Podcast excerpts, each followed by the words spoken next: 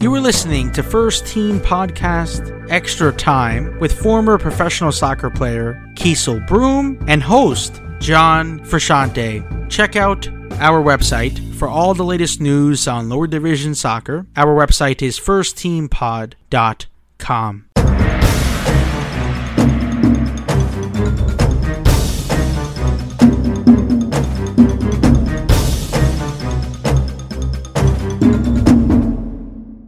Could be danger again. The shot parried away by Keasel Broome. The shot and Broome with the excellent save. Another save. That's three in a row from Broome.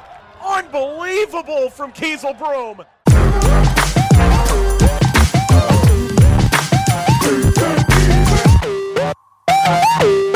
So let's look ahead uh, to the NISA Legends Cup, which will kick off on Tuesday, April 13th, and will run until April 25th, uh, when a winner will be crowned. All the matches will be played at uh, Finley Stadium in Chattanooga, Tennessee. Keasel, I want to get your thoughts on a tournament structure like this. I know during the pandemic, uh, other soccer leagues have experimented with this type of format structure so they can get the games played, but it seems like NISA is making this a part of their season setup, uh, which I don't mind. So, what is your thoughts on that one? You know, I don't think it's a terrible idea. I mm-hmm. think it'll be um, very interesting to see how this setup works. I mean, I think it's a great kickoff to the season. You have a tournament, and everyone's involved all together. Uh, you know, there's a tournament, there's a champion, so some they're playing something that's meaningful. Um, it's kind of like, I mean, not exactly like, but you know how like the NASL it had the spring champion and then the fall champion. Mm-hmm. You know, and then kind of gave them the right to at least be in the semifinal.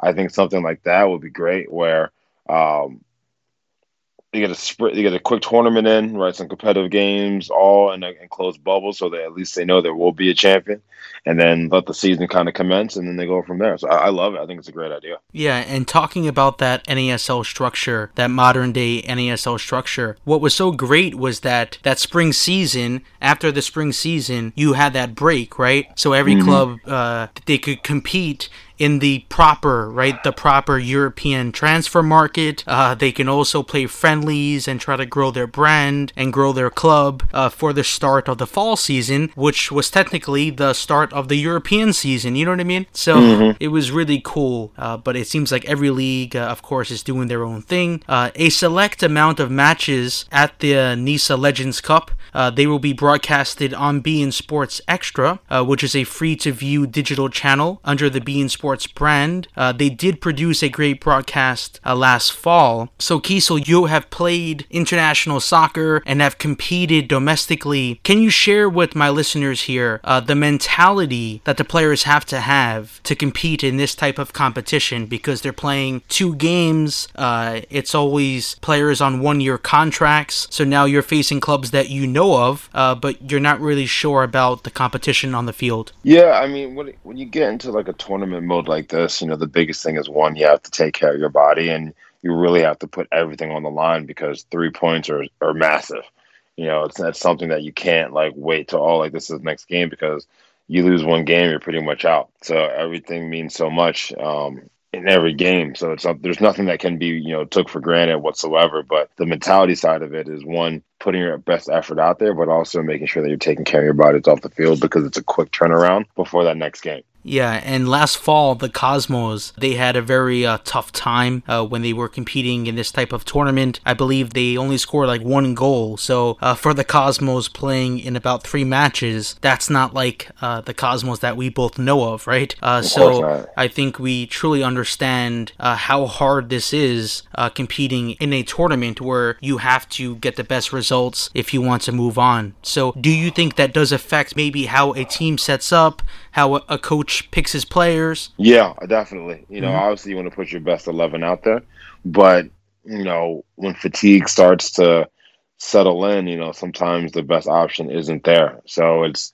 it's tough. You know, you got to have a full squad and be prepared if there's injuries if the next person can step up. So the quality has to be there, not just from the starters, but down to the bench. So I think it's important, right? Especially on the coaching side of it, they just have to definitely monitor the players and make sure that everyone um, is getting the proper minutes, but also the proper rest to make sure they get the result they need. Yeah, and um, do you think this is a good idea moving forward? This tournament structure. This could be a way that NISA could stick out out, be on national TV, even if it's a streaming service uh, through beIN Sports. Uh, but it's still a way to get their product in front of more fans. Yeah, I think you know, I think the streaming service you got to start somewhere, right? And um, I just think that as I mean, we're still in the pandemic, obviously, but as we're starting to kind of come out of it, it um gives it, it, it, just it gives um, the league an opportunity to showcase their talent and what's on on par.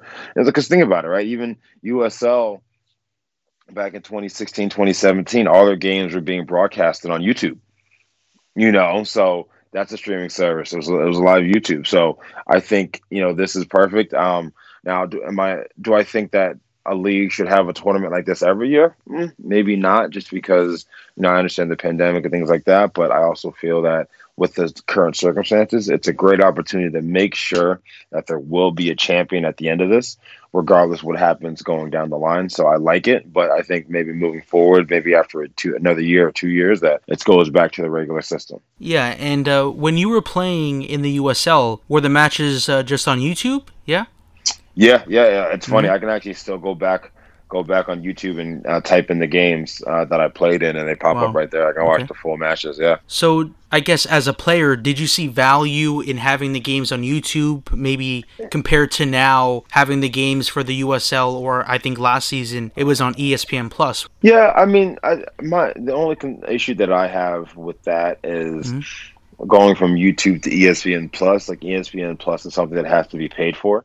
Like there's a monthly subscription, whether it be five dollars, yeah. ten dollars, whatever it is. It's a monthly subscription, and I'm just curious on who's getting that increase in terms of pay. Is it the ones that are sitting behind the desk, or is it the ones that are on the field? You know, so I think that's mm-hmm. probably one of the, one of the biggest things for me when it comes to the ESPN Plus because YouTube, you know, it's a free service. You know, mm-hmm. some people maybe opt in for uh, that no, uh, what's it called, no advertisement, but yeah. Mm-hmm you know, but ESPN Plus you have to pay for. So I'm just curious to see how that that money trickles down, if it does trickle down to the players or not. Yeah, yeah, that's one problem in U.S. soccer. We could talk about wages all day, right? Uh, but mm-hmm. if the clubs and the leagues are, I guess, creating and generating greater revenues, maybe those players should see some of it, right?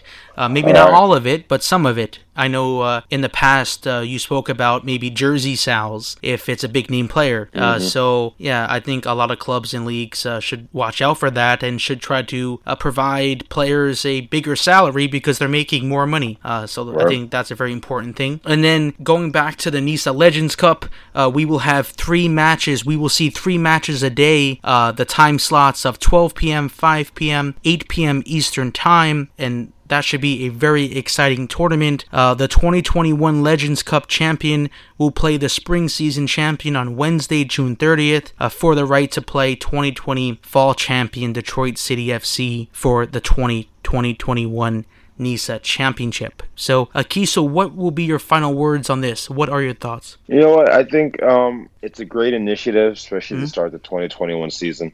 Mm-hmm. Right? It gets it gets fans excited. It gets players something to play for. Mm-hmm. Um, it's something that's going to get everyone on the same page, and there will be a champion crowned at the end of it. And it's kind of like the whole NBA bubble type thing. You know, yeah. you're in a controlled environment. You know, you don't have to worry about COVID as much. I'm not sure if they'll have fans one way or the other, but yeah. The matches will be played. and will be streamed on a, a network that can be seen across the world. So at the end of the day, I think everyone's winning. Yeah, and lastly, there there will be fans, uh, but there will be, uh, of course, COVID nineteen protocols, and um, they will be in a bubble. So the players, all the staff members from all the clubs, the league, uh, they will have to be in a bubble, which I guess is probably boring, right, for the players, uh, but at least they can play professional soccer. Exactly.